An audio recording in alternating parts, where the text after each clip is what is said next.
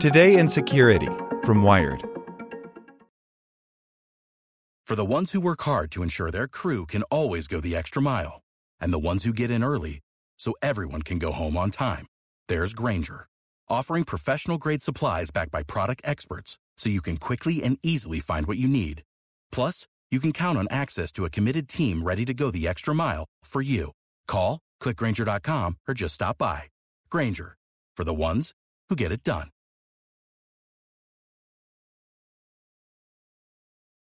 Want to learn how you can make smarter decisions with your money? Well, I've got the podcast for you. I'm Sean Pyles, and I host NerdWallet's Smart Money Podcast. Our show features our team of nerds, personal finance experts in credit cards, banking, investing, and more. And they'll help you make the most of your money while cutting through the clutter and misinformation in today's world of personal finance. You'll get clarity on strategies to help you build your wealth, invest wisely, shop for financial products, and plan for major life events. Listen to NerdWallet's Smart Money Podcast wherever you get your podcasts. Hey there, this is the spoken edition of Wired. Support for this podcast and the following message comes from TD Ameritrade. TD Ameritrade's learning experience is curated from their vast library of exclusive content and customizes to fit your investing goals and interests. Get started at tdameritrade.com/education. Google will delete your data by default in 18 months. By Lily Hay Newman. At its Worldwide Developers Conference on Monday, Apple introduced a litany of new security and privacy features that fit into what the company calls its four privacy principles. Today, Google is announcing its own privacy focused improvements as well, under what Google's CEO Sundar Pichai says are three important principles of privacy.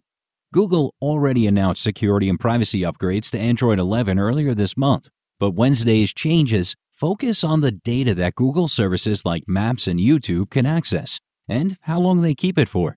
We're guided by the principle that products should keep information only for as long as it's useful to you, Pichai wrote in a blog post. Privacy is personal, which is why we're always working to give you control on your terms. Google has been criticized for collecting and retaining data that users don't even realize it has.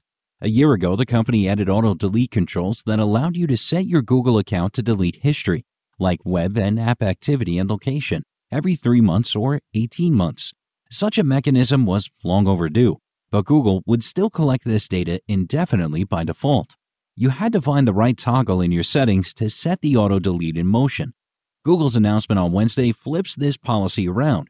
Newly formed Google accounts will auto delete activity and location every 18 months by default. YouTube history will be deleted every 36 months. Existing accounts, though, will still need to proactively turn on the feature, as Google doesn't want to force a change on users who, for whatever reason, want the company to maintain a forever record for their activity.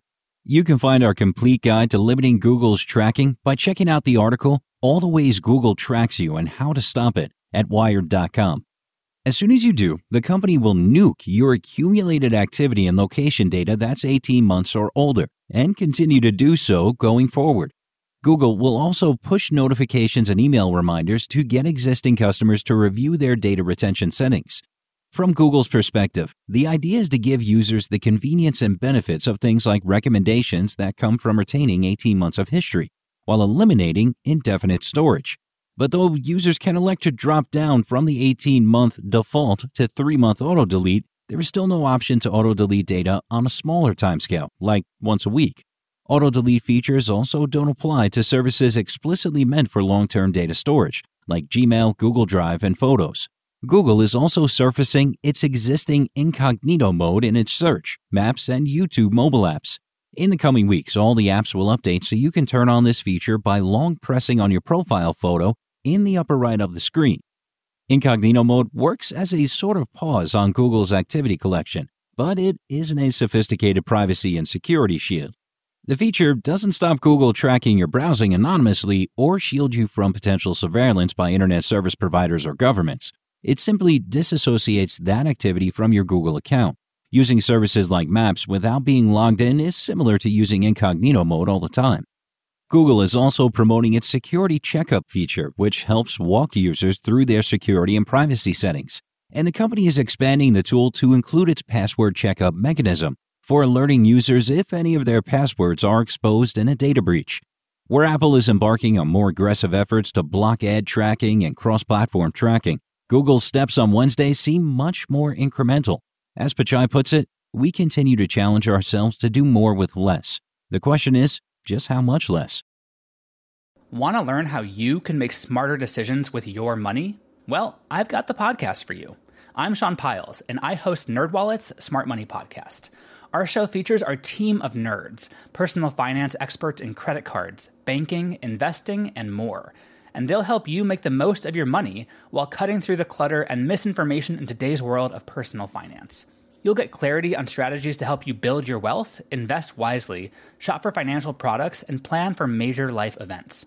Listen to NerdWallet's Smart Money Podcast wherever you get your podcasts.